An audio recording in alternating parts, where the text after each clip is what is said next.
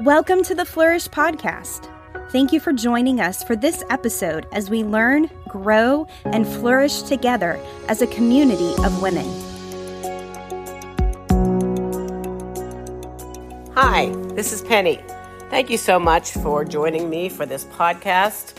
I am wanting to talk to you today about something that's very near and dear to my heart.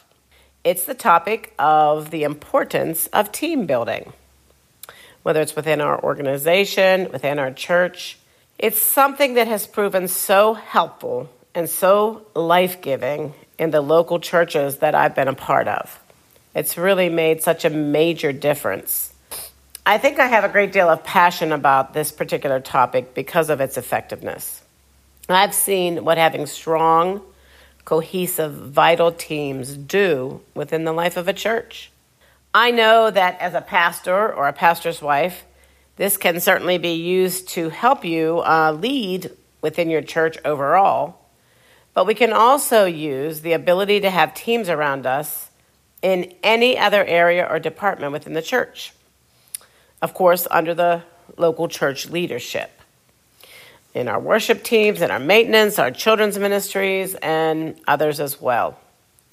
I often think about this, and I feel as though I would just love to come alongside young couples, young people preparing for ministry, young women, and just help them to formulate teams who will ultimately become trained and work hand in hand with them and alongside them. The reason for that is it will make their ministry so much more effective and, frankly, so much more fun. For many years, I didn't really understand the need for or the value of having teams who partnered with me in the ministry. So I just did the best I could. I helped as many people as I could. I counseled and encouraged, and encouraged as many people as I could. I helped people with practical things, with tangible things, whether it was moving or packing or watching kids, all those type of things. But as time went on, when I grasped the idea that I could actually purposefully train people and women around me to share in the work of the ministry I was doing, it totally changed everything about how I viewed and actually did that ministry. I'd like to use 2 Timothy 2 2. It's been a key verse for both my husband and myself and it says, The things which you have heard from me in the presence of many witnesses, entrust these to faithful men and women, of course, who will be able to teach others also. Now, this was and is a guiding foundational principle that served as a mandate for building my team. Think about it God has worked with us, sometimes painstakingly, taught us some very hard lessons about life, about people, about character, about serving, about himself. So, the things that I've t- been taught and have come to understand, I feel a responsibility and a privilege to entrust those things to those around me, to those who are faithful and able to share in caring for others with me. Often, we may be surprised how people rise to the occasion of being consistently taught and trained. People really do surprise you. You'll be surprised at the levels of commitment, trustworthiness, and faithfulness that people will choose in their lives in a desire to serve and help others. They really do rise to that occasion when given that opportunity. People, so many people, want to serve, they want to help, they want to be involved, they want to have a part where what they do makes a difference in the lives of others. If we think about it, that's the way Jesus did ministry. He had a team, and he drew these men close to him. He poured his heart, his vision, God's objective for the earth into these men. He entrusted it to them. And really, entrust is an interesting word. It's not just about speaking a message or sharing some thoughts in hopes that people will pick up on those things and learn them. It's a much more involved word.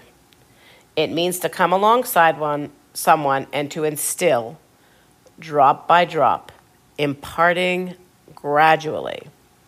That's exactly what Jesus did. He took these men, his team, and he spent so much time with them. He imparted drop by drop, gradually, lesson by lesson, bit by bit, daily, consistently, until their DNA was so deeply impacted that it not only completely changed the way they lived their lives and how they they they carried out their their character issues, but it also enabled them to carry on on his behalf when he left the earth and instill these things into so many other people. So think about it. If that's how Jesus chose to impact people, we would be wise to learn that lesson from him. It's really important for us to say, you know, I, I can do that very same thing. Not only can I, but I really want to follow his example. I want to do that. It's important for those around me. People in local churches need care, and oftentimes they need more care, more attention, more mentoring, more pastoral care than the pastor and his wife, or even the elders, or some, a select few can give them. So for me, it was like a wonderful realization that I should and could raise up some women around me to partner with me in everything I was doing. My husband, who was the pastor, often referred to this group. I, I um, started more than one team. I led, taught, and trained more than one team. But this particular group of, of women's leadership in our, our church, he referred to us as the glue that helped to hold the church together. And they were this was a well trained group. It was a cohesive group. It was a wise group. It was a serving group. Think about organizations. Think about the military. Think about companies. They don't just assume that their vision or objectives or purpose will just fall into place in the lives of those who are a part of that, whether it's a soldier or an employee or a member or whatever.